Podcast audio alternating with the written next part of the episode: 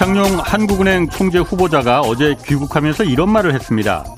그간 한국은행의 금리 결정은 우크라이나 사태가 전면전으로 이렇게 확대되지 않을 것이란 그런 전제 하에서 내려진 것이다. 또 미국의 기준금리 인상과 중국 경제 회복이 부진한 것도 우리 경제의 위험 요소다라고 말이죠.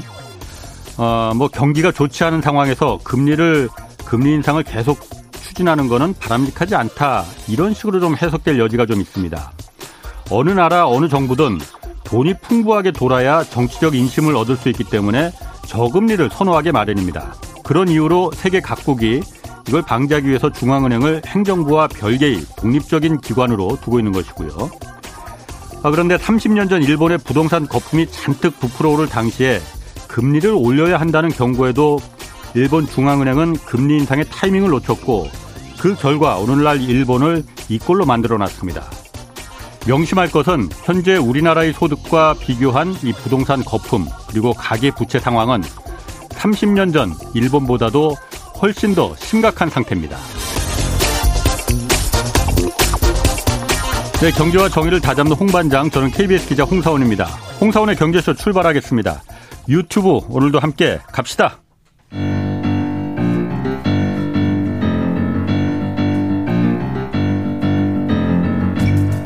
세계 100대 경제학자 가짜 경제 뉴스 감별사 가슴이 뜨거운 경제학자 건국대 최백은 교수의 이게 경제다. 네, 윤석열 대통령 당선자 인수위원회가 지금 부동산 시장 정상화 방안을 내놓고 있습니다. 새 정부의 이 부동산 정책 그리고 이게 가계부채 어떤 영향을 줄지 좀 자세히 알아보겠습니다. 최백은 건국대 경제학과 교수 나오셨습니다. 안녕하세요. 네, 안녕하세요. 오랜만에 나오셨습니다. 네. 앞으로 좀 자주 좀 뵙겠습니다. 아, 예, 예. 자, 먼저 예. 그 이거부터 좀 할게요. 부동산 얘기도 좀 하겠지만은 예. 미국이 지금 긴축 금리 인상 시작했단 말이에요. 예. 근데 이게 아, 지금까지는 경제쇼에서도 여러 번 다뤘습니다. 그런데 미국 연방준비제도 중앙은행이 판단을 잘못했다. 여태까지 파월 연준 의장이 좀 이런 얘기 해도 되나 좀 멍청해서 네. 어, 판, 금리를 진작 올렸어야 했어야 되는데 안 올리고 실기를 했다라고 했는데 최 교수님 이걸 다르게 좀 해석을 하실 부분도 있다고 하셨어요. 예. 미국의 출구 전략이다. 예. 무슨 얘기입니까? 에, 원래 이제 출구 전략이라는 용어는 금융위기 이후에 예. 이제 그때 이제 사실 회자됐던 용어인데요. 예. 베트남 전쟁 때 이제 사용된 용어죠, 원래가요. 아, 예. 베트남 전쟁에서 수렁에 빠지면서 네. 좀 이제 명예롭게 좀 이제 철군을 해야 되겠는데 아. 그래서 이제 그 명예롭게 철군하는 방법을 예. 찾는 게 이제 그 출구 전략이라는 아. 용어를 이제 써서 그 군사적인 어떤 용어였었었죠. 예. 근데 이제 금융위기 이후에 이제 경제가 회복이 되어지면서 어, 소위 말해서 양적 완화라든가 금리 제로 금리 열었던 것을 정상화 시키는 이런 과정을 예. 출구 전략으로 표현을 했었었죠. 예. 그런데 이번 같은 경우도 이제 팬데믹 상황 속에서 제로 금리로 했고 돈도 또 엄청 풀었죠. 금융위기 그렇죠. 때보다 더 많이 풀었죠. 예. 그러면 이제 그 상황 속에서 이번에 출구 이제 정상화시키는 것은 좀 차이가 있는 게 네. 뭐냐면은 그 당시는 그러니까 자발적으로 이제 그러니까는 사실은 어, 정상화로 돌아갔던 거예요. 예. 경제가 회복되고 그러면서요. 네. 근데 지금은 사실 에, 이, 이 어떻게 보면 강요된 저는 이제 출구 전략이다. 강요받고 있다. 음. 예. 하고 있는데 그 이제 주범 중에 하나를 이제 인플레이션으로 지금 얘기를 하고 있는 그렇죠. 건데요. 어. 연준이 잘못 판단했을 거라고 생각하는 것은 뭐 이제 연준 입장에서 생각한다면은 예. 연준도 그러니까는 뭐 러시아가 우크라이나 침공할지 아마 뭐 몰랐을 수도 있어요. 그렇죠. 그런 요인은 가지만은 그런 요인 떠나서 예. 그러니까 러시아가 우크라이나 침공한 건 올해 2월 24일입니다. 예.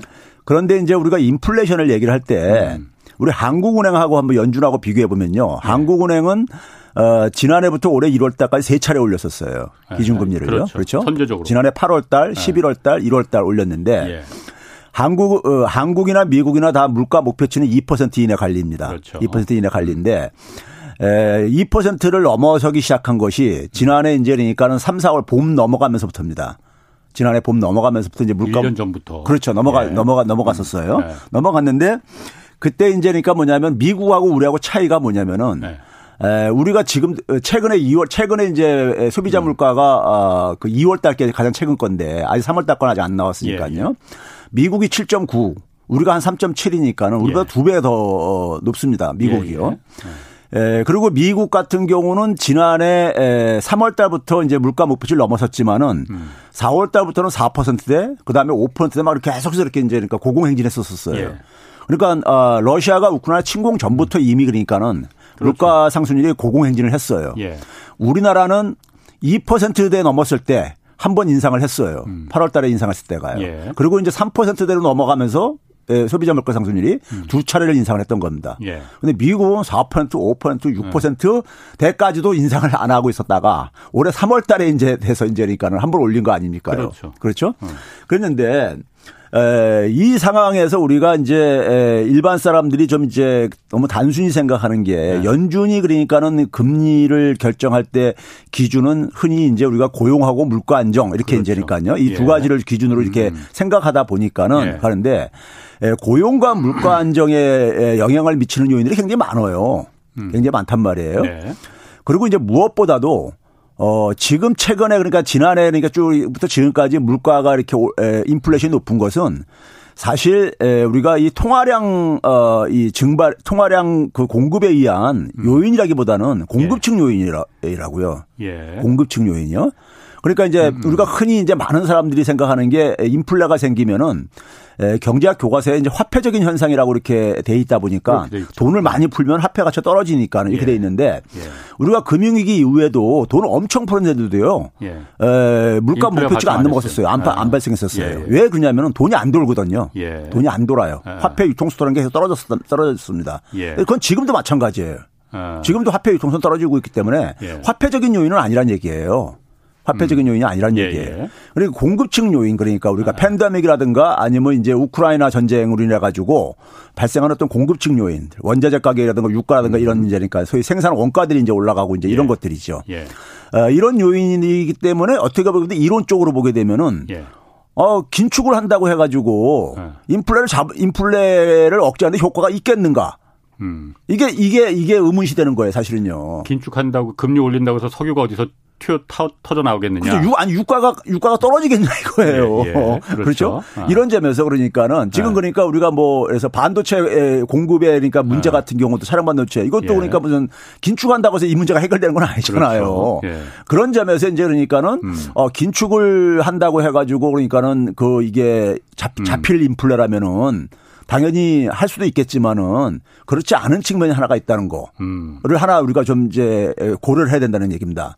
하나는 예 많은 사람들이 그냥 어. 그러니까는 인플레 생기면 그러니까 어쨌든 간에 긴축을 해야 된다는 이렇게 기계적으로 아. 이렇게 튀어나와요 반응이 두 번째를 또 말씀하실 거군요. 그렇죠. 두 번째 말하기 전에 예. 잠깐 예. 제가 하나 먼저 궁금한 거좀 예. 그 물어볼게요.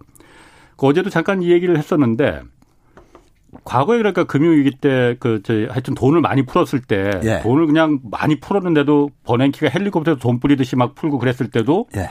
이게 인플레가 발생하지 않았단 말이에요. 예. 그거 그거는 그때는 인플레가 발생하지 않았는데 지금은 인플레가 발생한 게 예. 변수가 예. 하나 있었다는 거예요. 예. 옛날에는 예.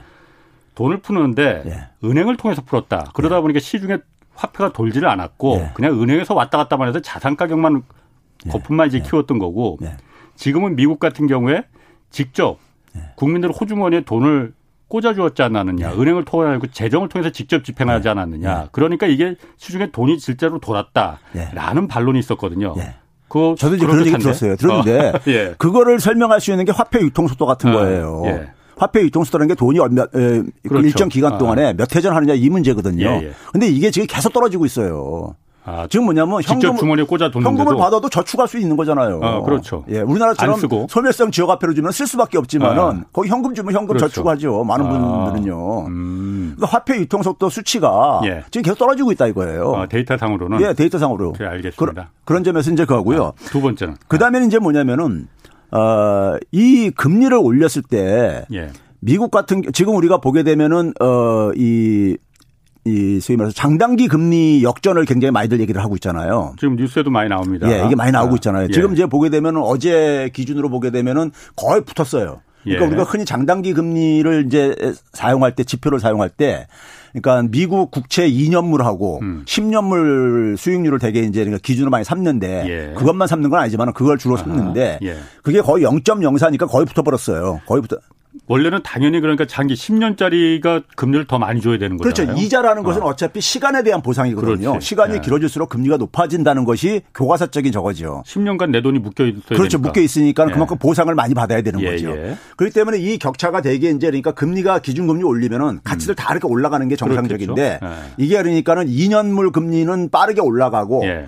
10년 물 금리도 올라가긴 하는데 이건 저, 이건 느리게 올라가다 보니까 이게 격차가 자꾸만 이렇게 축소가 되는 거죠. 음. 예, 예. 축소돼서 지금 거의 붙은 상태. 그리고 장중에 뭐 어, 일부 역전도 역전까지도 됐어요. 됐다 뭐 예. 이런 얘기 나오고 그러잖아요. 예, 예. 그러면 그걸 가지고 많은 전문가들이 가는 건 뭐냐면 경기 침체가 온다 이렇게 얘기를 하잖아요. 앞으로. 예. 어. 그러니까 그래서 장기 금리가 어. 어, 안 올라간다는 얘기는 장기적으로 자금 수요가 어, 줄어든다는 얘기거든요. 예, 예. 그래서 이제 경기 침체의 신호로 이제 해석을 한단 말이에요. 네네. 그러면은 연준 입장 속에서는 연준 입장 속에서는 경기 침체 원하지 않을 거 아닙니까? 그렇죠. 당연히 어, 안 그렇죠. 경기 침체 막아야 되는 거잖아요. 예, 예, 예. 막아야 되기 때문에 그러면 장단기 금리 역전을 예. 연준이 그러니까는 어 선호할 일은 없을 거 아닙니까? 예, 예. 그렇죠? 그걸 예. 전제로 한다면은 그럼 장단기 금리가 격차가 축소되기 시작한 게 언제냐면요. 지난해 3월 말부터입니다. 1년 전부터. 예. 어. 1년 전부터 정확하게 1년 전부터네요. 예, 예. 그러니까 그때부터 뭐냐면은 미국의 인플레율이 목표치를 넘어가기 시작했었어요. 음. 넘어가기 시작하니까 예, 시장에서는 예. 시장에서는 그러니까 이제 금리 올릴 수밖에 없다 이렇게 해석을 한 거죠. 예, 예. 해석을 해서 이게 이제 격차가 축소되기 시작했어요. 아, 그런데 그 당시에는 이미 그, 그 당- 연준에서는 금리 인상할 계획도 없었던 때란 그렇죠. 말이에요. 아. 근데 되게 장단기 금리가 역전되는 것은요. 어떨 때 역전되냐면요. 2년물 금리가 빠르게 올라가야 되는 거잖아요. 예. 그러면 기준금리 기준금리 올릴 때 나타나는 현상입니다. 기준금리는 단기 금리하고 연동돼 있으니까. 그렇죠. 예. 그래서 시- 실제로 금융위기 전에도 보게 되면은 예. 2004년 6월 30일부터 이제 연준이 예. 금리를 올리기 시작하거든요. 예. 17차례를요. 예. 그때 이제 금융위기 전까지 쫙 올렸을 때 예. 그래 그때 이제 이 장단기 금리 역전 이게 이제 격차가 축소되고 아하. 역전이 되고 그래요. 예, 예. 그러니까 되게 연준이 기준금리 올릴 때 장단기 금리 역전 현상이 생기는데 음. 이번은 다르다 이거예요. 이번은 뭐냐면은 금리를 인상하지도 않았는데 아. 이게 이제 격차가 예, 축소되기 시작한 거예요. 그 시장이 그러니까 얘네들 분명히 금리 올릴, 거야. 이렇게 그렇죠. 돗자리 깔아야겠네. 그렇죠. 그렇게 이제 해석을 한 거죠. 예, 예. 그런데 연준 입장 속에서는 연준 입장에서 아- 앞에서 일본에서 얘기했듯이 네. 이게 그러니까 금리 올린다고 인플레 잡힐 문제가라는 게 확신이 없, 없는 거죠. 음, 음. 예? 없는 거고. 그다음에 뭐냐면은 어 작년까지만 해도 스탠스로 어쨌든 간에 이거 임시적이다 이런 표현을 썼잖아요. 일시적이라고 했죠. 어, 일시적으로요. 곧 잡힌다고. 예, 일시적으로 어. 이런 표현 썼잖아요. 그 이제 쓴 이유가 이제 저는 있다고 보는데 예.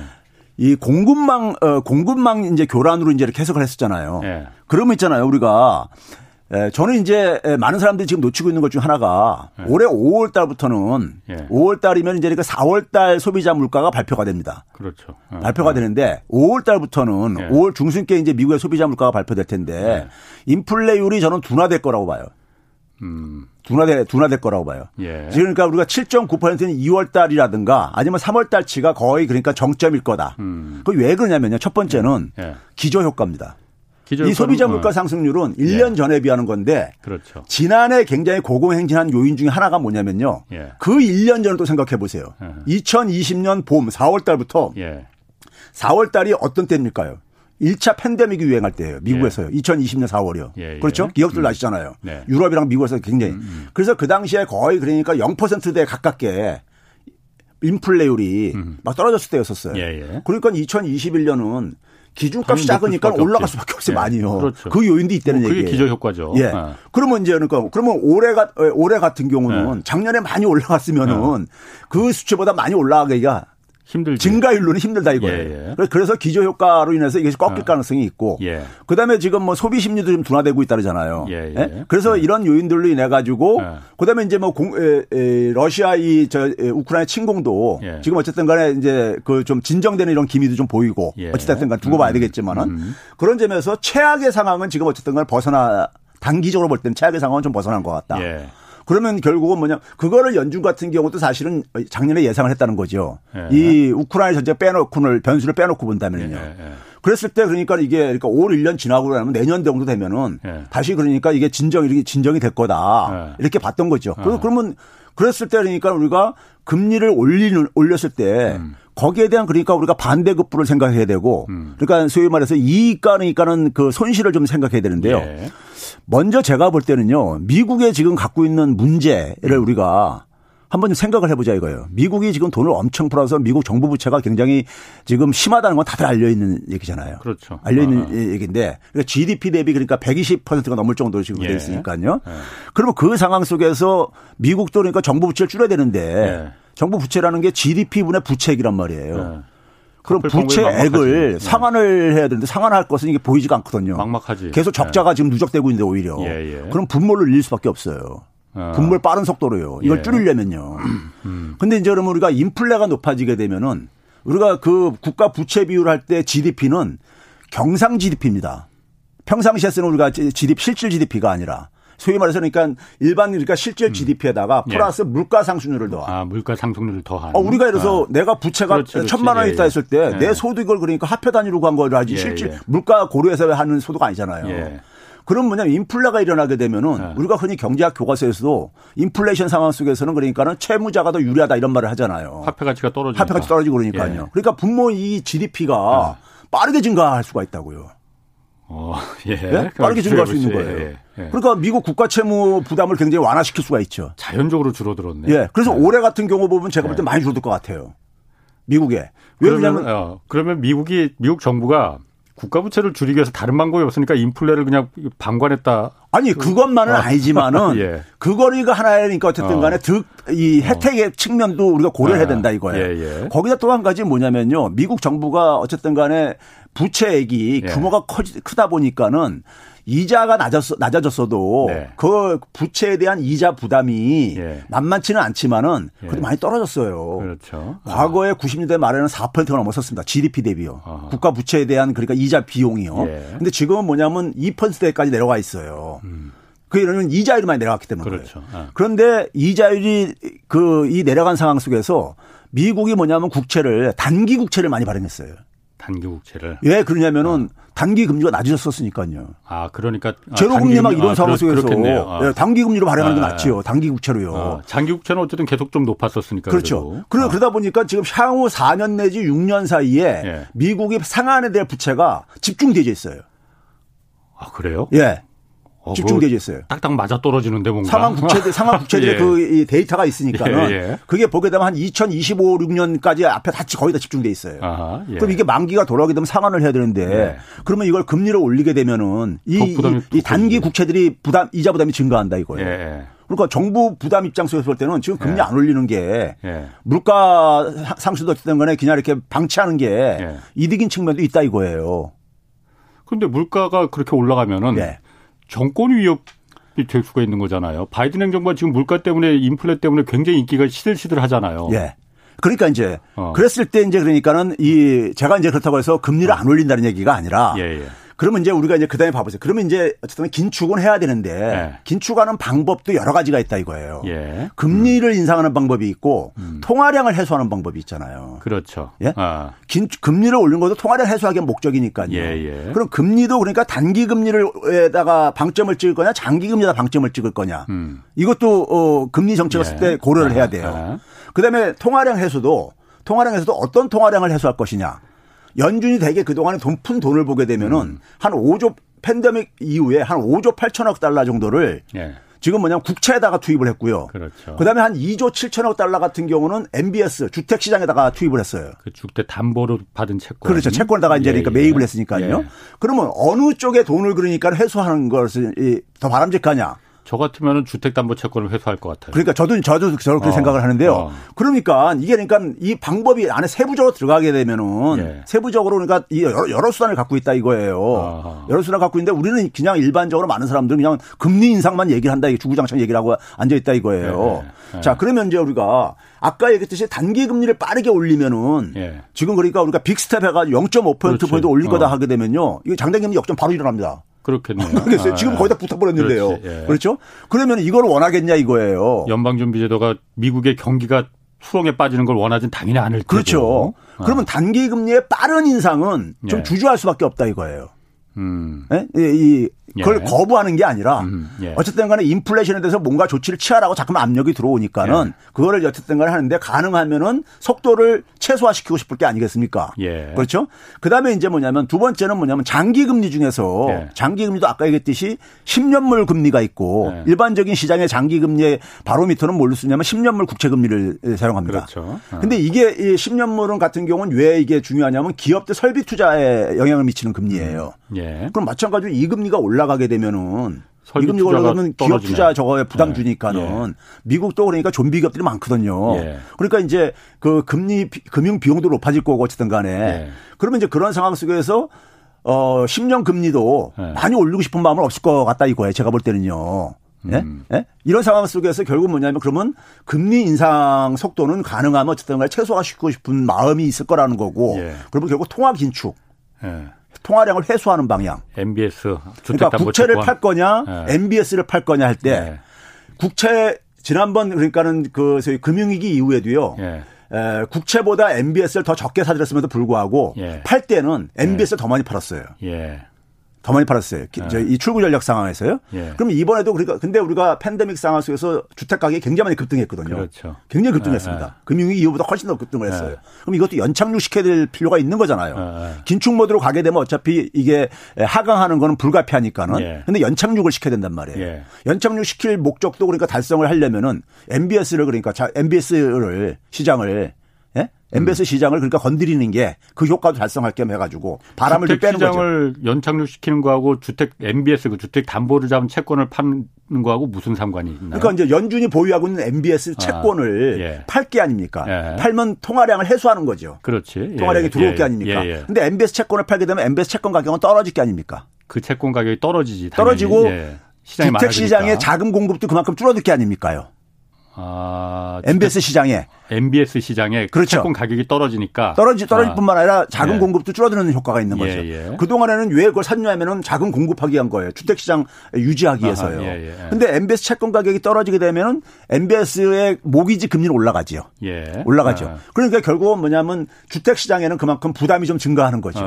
부담이 증가하는 거죠. 예, 예. 그래서 결국 뭐냐면 주택 시장은 좀 그러니까 연착륙을 시키자 예. 하는 이런 이제 좀 목표도 있을 거라 이겁니다. 이게 그러니까요. 금리가 어차피 음. 올라가는 상황 속에서 10년물 금리가 올라가게 되면 가- 일반적으로 모기지 금리도 같이 올라갑니다. 예. 그렇게 올라가나 어차피 그러니까 주택 시장은 긴축의 영향을 받을 수밖에 없다. 그렇죠. 예? 필요가 있으니까. 그렇죠. 그래서 그랬을 때 가장 제가 볼 때는 손 가장 영향을 적게 미치면 부정적인 영향을 적게 예. 미치면서 긴축에 좀 그러니까는 좀이좀 어, 흉내를 낼 수 있는 게 예. 저는 어 이 MBS를 매각을 해가지고 예. 통화량을 회수하는 예. 이 방법이 가장 이제 선호할 거라는 것을 이제 그러니까는 음. 이걸 전제로 이제 하면서요.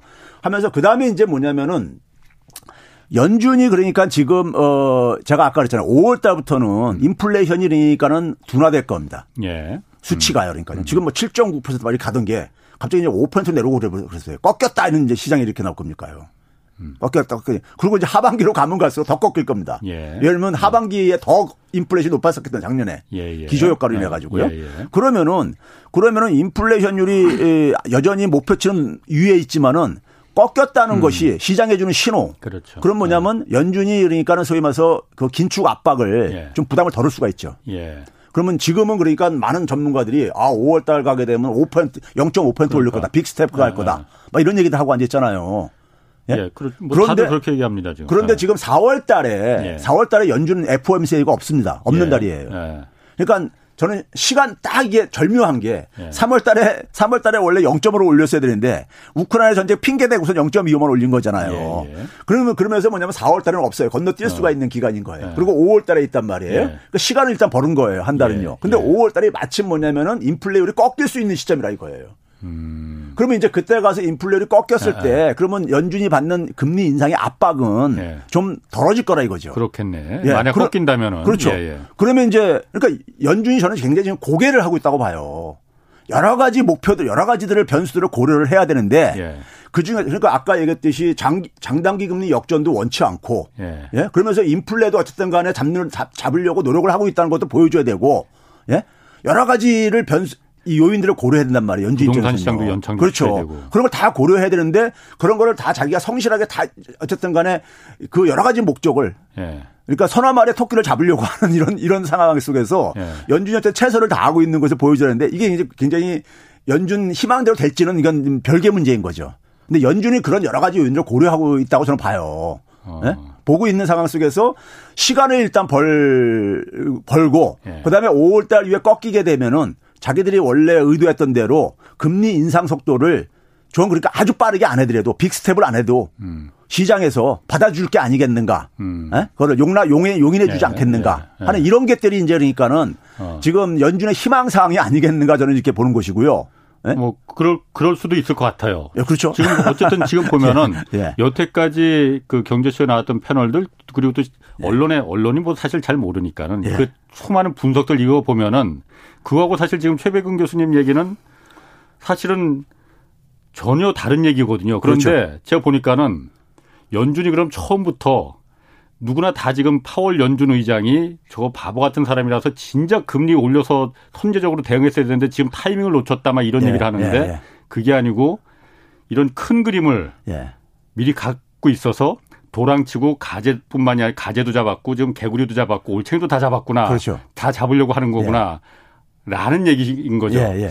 아, 이거 아니, 그러니까 너무 어. 이제 그러니까는 예. 연준에서 어, 연준에서 그러니까 그 역할을 통화 정책의 역할을 받는 분들은 어. 예. 일반 사람들이 생각하는 거 이상으로 많은 변수들을 고려를 해야 할 수밖에 없잖아요. 그렇죠, 그 자리라는. 것이요. 예, 예. 그런데 일반 사람들이 너무 단순화 시켜 가지고 예. 그냥 그러니까 금리만 집착을 하다. 보니까는 예, 예. 예. 금리가 빠른 속도로 인상해야 될 게 아니겠는가.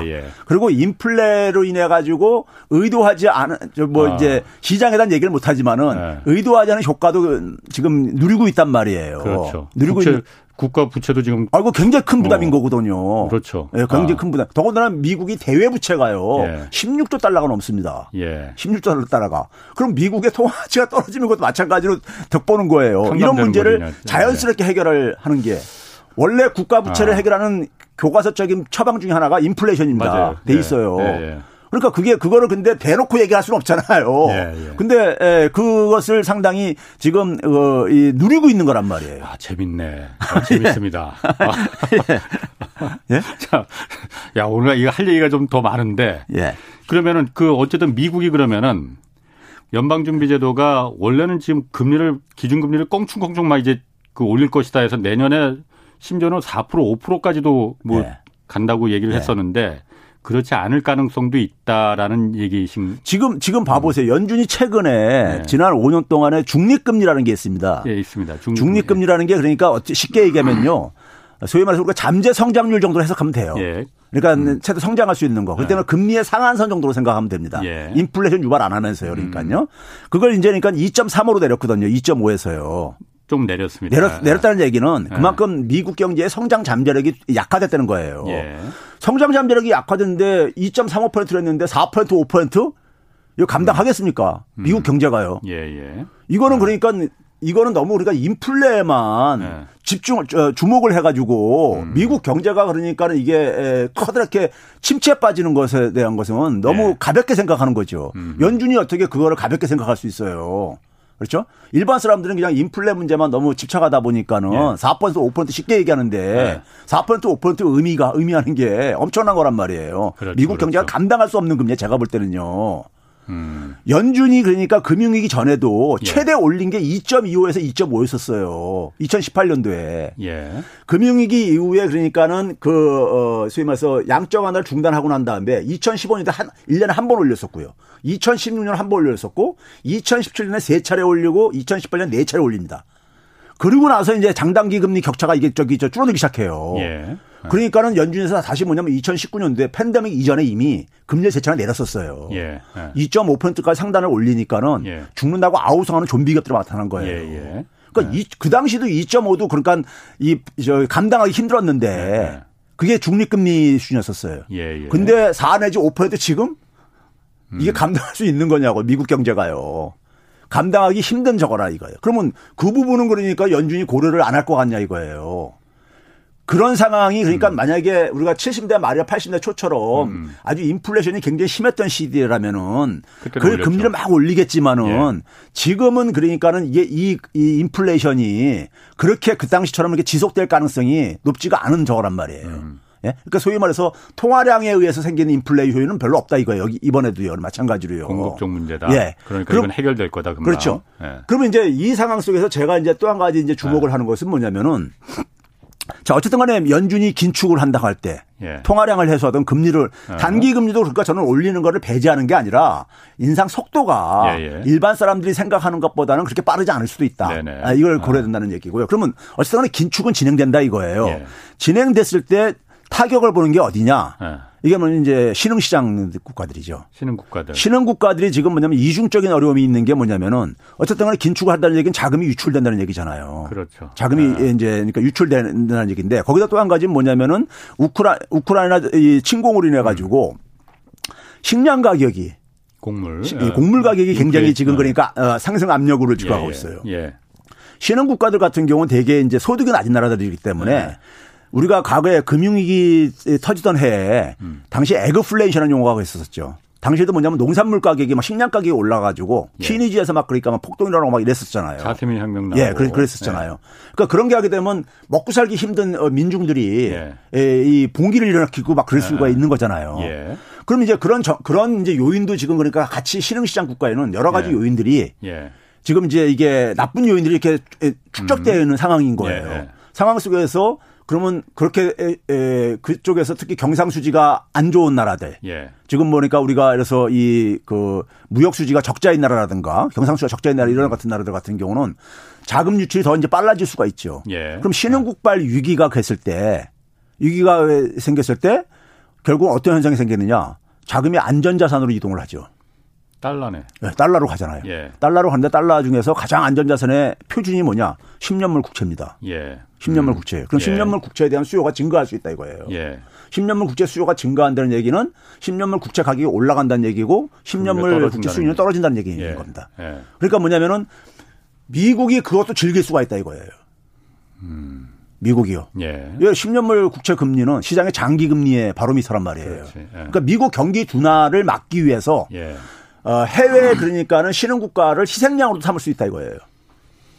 아. 예? 그러니까 미국은 그러니까 자국의 문제를 해결하기 위해서 아. 자국의 문제를 여러 가지 문제를 해결하기 위해서 예. 선택할 수 있는 변수들이 굉장히 여러 가지도 있, 고 예. 또 여러 가지 문제가 중첩되어 있는데 예. 그거를 굉장히 그러니까 이 소위 말해서 굉장히 고차 함수를 지금 지금 이 지금 풀고 있는 거라 이거예요 지금요. 고차 방정식을 지금 풀고 있는 거죠 지금. 미국의 이익을 위해서. 그렇죠. 당연히 미국의 이익을 위해서 가죠.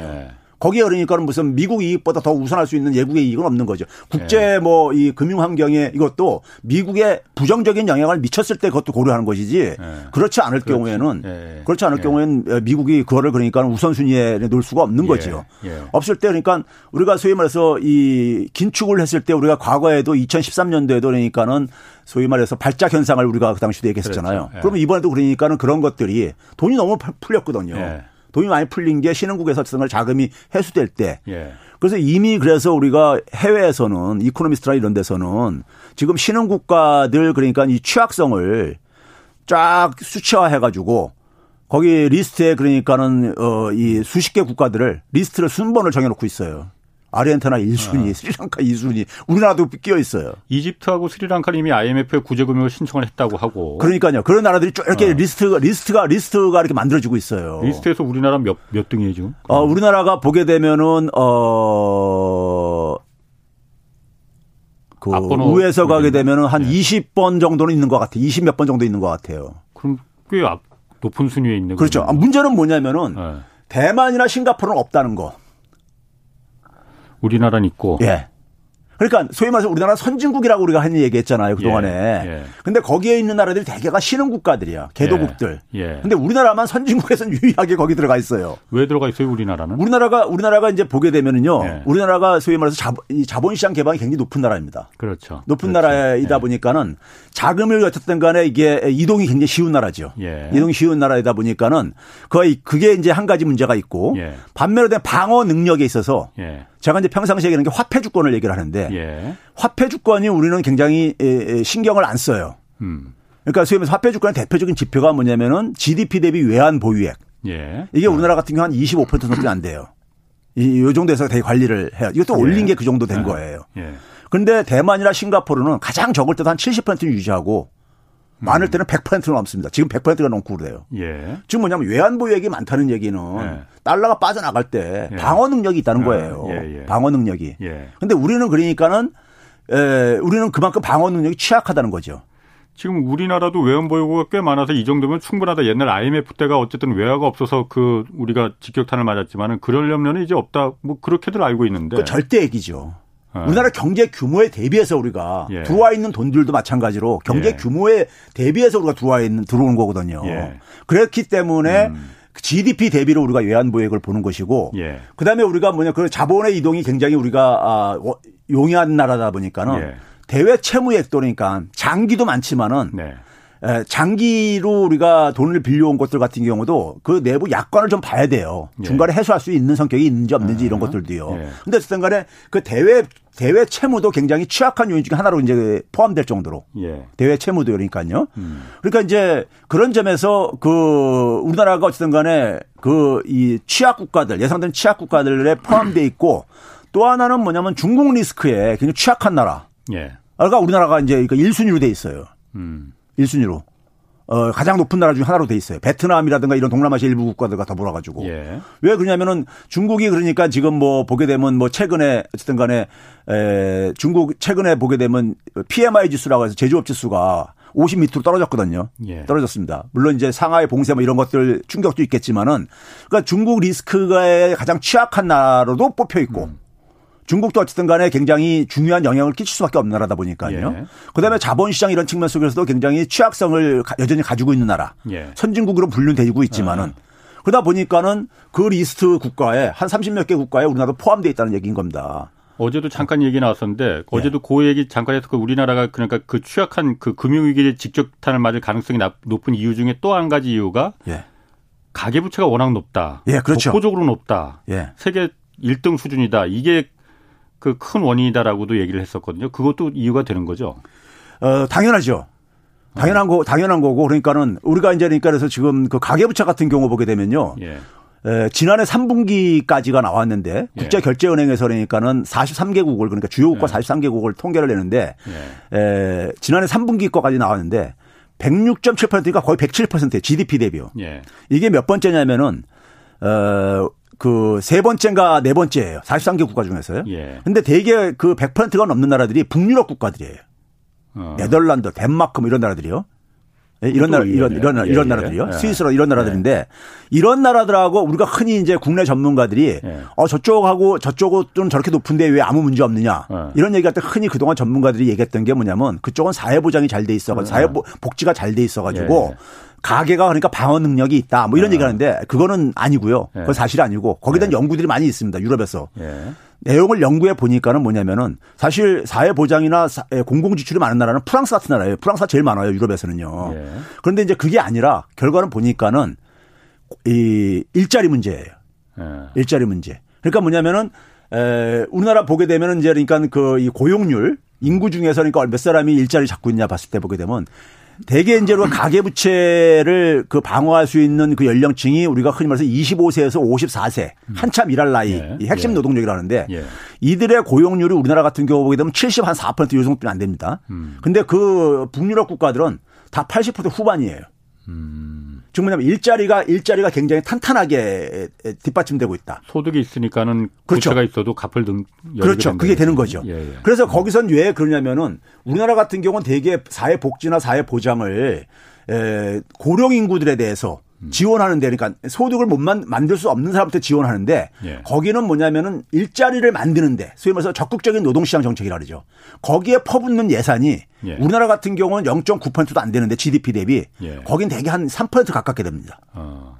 그러다 보니까는 고용률이 전체 연령층을 다 보- 보더라도 보게 되면은 거기는 그러니까 한 85에서 90% 이렇게 됩니다. 고용률이요. 예. 근데 우리는 기껏해야 그러니까 한 70% 평균 이렇게 되다 보니까는 그러다 보니까는 그 그만큼 우리나라 사람들이 일자리가 일자리가 그러니까는 그 이 취약하다 보니까는 일자리 취약하면 자본주의 사회 속에서는 소득이 그렇죠. 취약한 거죠. 예, 예. 소득 예. 만드는 것이요. 그런 점에서 이 가계 부채를 그러니까 방어할 능력이 그러니까는 예.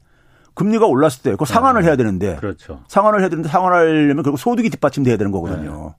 지금 그러면 지금 말씀하신 대로 미국이 그런 큰 그림을 갖고 뭐 만약 했다면은 어떤 세계에서 어떤 나라인가는 분명히 그 희생양이 돼야 되는데 우리나라도 네. 지금 그 앞번호 지금 번호표 뽑고 있다는 거잖아요. 네.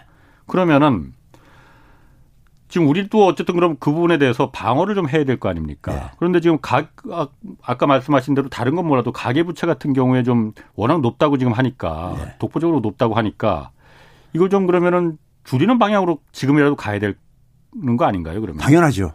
근데 지금 어쨌든 그 대출 규제 좀 완화하고 예. 뭐 LTV, DSR 그것도 좀 손볼 그다고는 얘기도 나오고 예. 이건 좀 그런 반대로 방향 가는 방향 아닌가 어떻습니까 그거는? 이거는 어.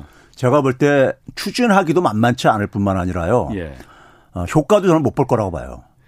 어쨌든 그걸 추진하는 효과는 실, 무주택 실수요자들한테 예. 사다리를 걷어 찾으면 안 되는 거 아니냐. 예, 예. 어쨌든 집을 자기 돈 갖고 사는 예. 사람은 거의 없으니까 은행 예. 대출을 좀 예. 받게 해줘야 예. 되는 거. 그렇죠. 이 목적이잖아요. 예. 근데 우리가 무주택자들의 실수요자들한테 주택 구입을 좀 지원해 주자는 거 다 언론처럼 맞는 얘기죠. 예. 근데 실수요자들이 진짜 원하는 것은 주택 가격을 좀 낮춰주는 거잖아요. 당연히 그렇다. 그렇다. 그게 우선이죠. 예, 예. 대출을 많이 해주는 것보다 그게 어. 더 우선인 거 아닙니까? 예. 그럼 지금 현재 뭐냐면 주택 가격이나 예. 전세 가격이 하향 안정화되는 지금 상황이란 말이에요.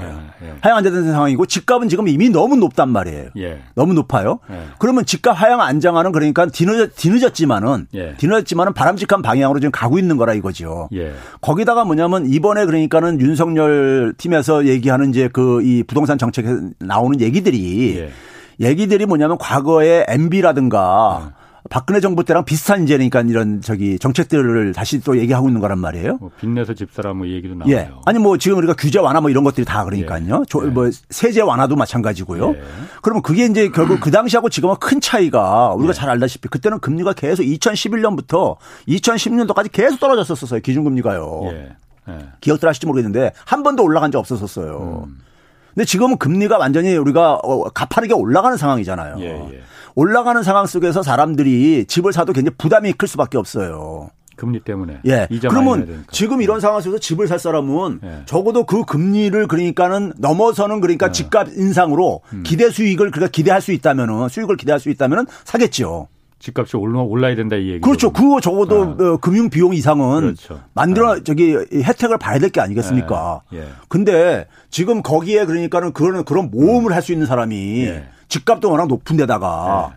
그렇죠? 예. 그런 점에서 제가 볼 때는 이거는 에, 그 사람들이 그러니까 주택 수요를 만들어내기도 쉽지 않다. 예. 상황이 지금. 음. 두 번째는요. 그리고 LTV나 DSI 이런 얘기 하는데 예. 이런 얘기 하는데 이거는 지금 그러니까는 문재인 정부의 규제 사항하고 관계 없어요. 사실은요.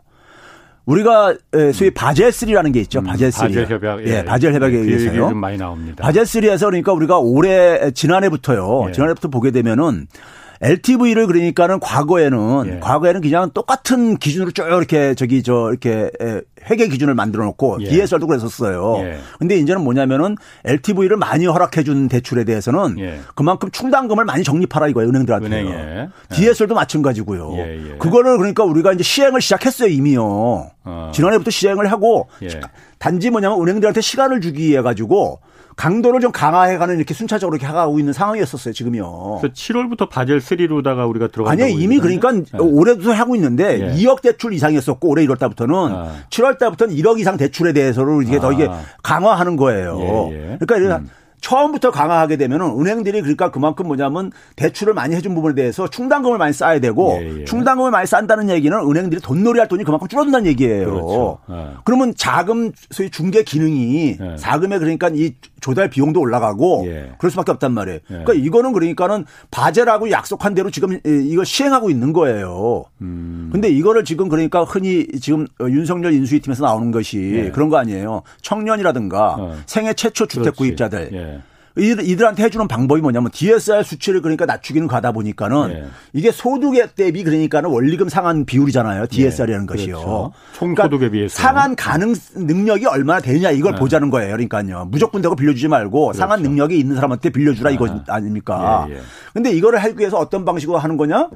분모에 대한 아니 소득을 네. 소득을 그러니까 더 많이 잡아주는 방법. 음. 그러면 소득을 더 많이 잡아주다는 것은 무슨 말이냐? 내가 지금 그러니까 1년에 4천만 원인데 4천만 원 가지고 그러니까 대출 받는 게 별로 안 돼. 예. 그러니까 뭐냐면 4천만 원을 한 너 지금 장, 장기적으로 보니까는 아직 일할 나이가 많으니까는 한 8천만 원으로 예. 어, 계산을 되겠다. 아하. 뻥 튀겨 준 거죠. 쉽게 예, 예. 얘기하면요. 예. 예.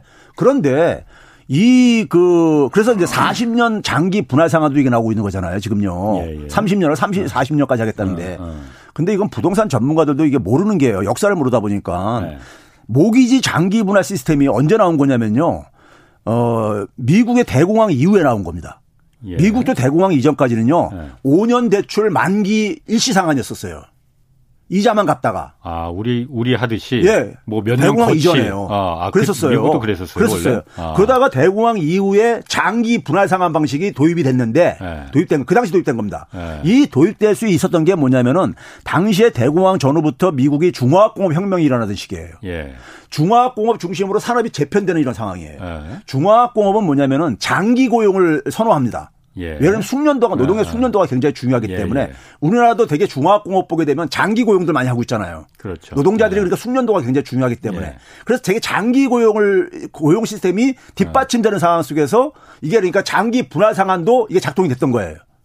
음. 이게 일자리가 일자리가 그러니까 한 30년 일할 수 있어야지 30년 동안 분할 상환할 수 있는 거 아닙니까요? 예, 예, 예. 이 분할 상환은 그러니까 원금도 분할 상환하는 거란 말이에요. 아. 장기 장기 저 모기지는요.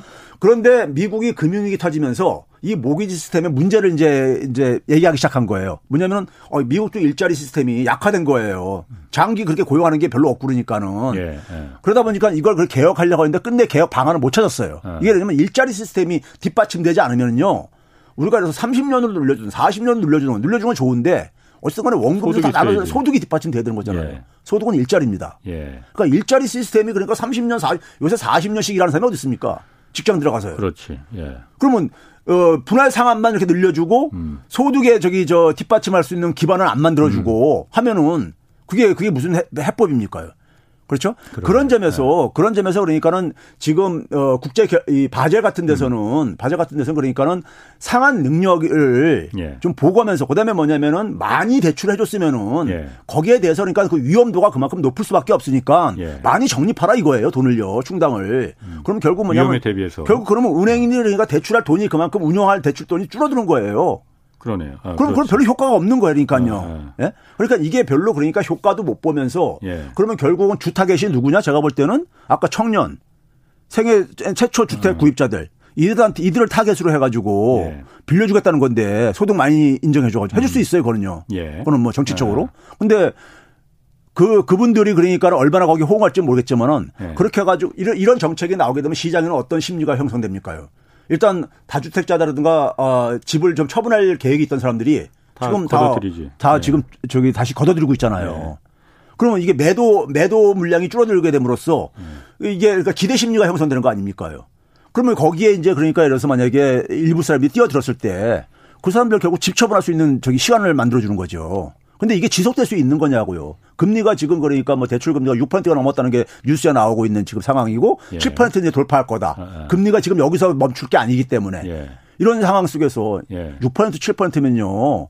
이게 그러니까 한 이거 이 이자가 예. 이자가 이게 저 몇 년에 그러니까 두 배가 되고 막 이런 이런 금액입니다. 어. 예? 이자율이라는 것이. 예.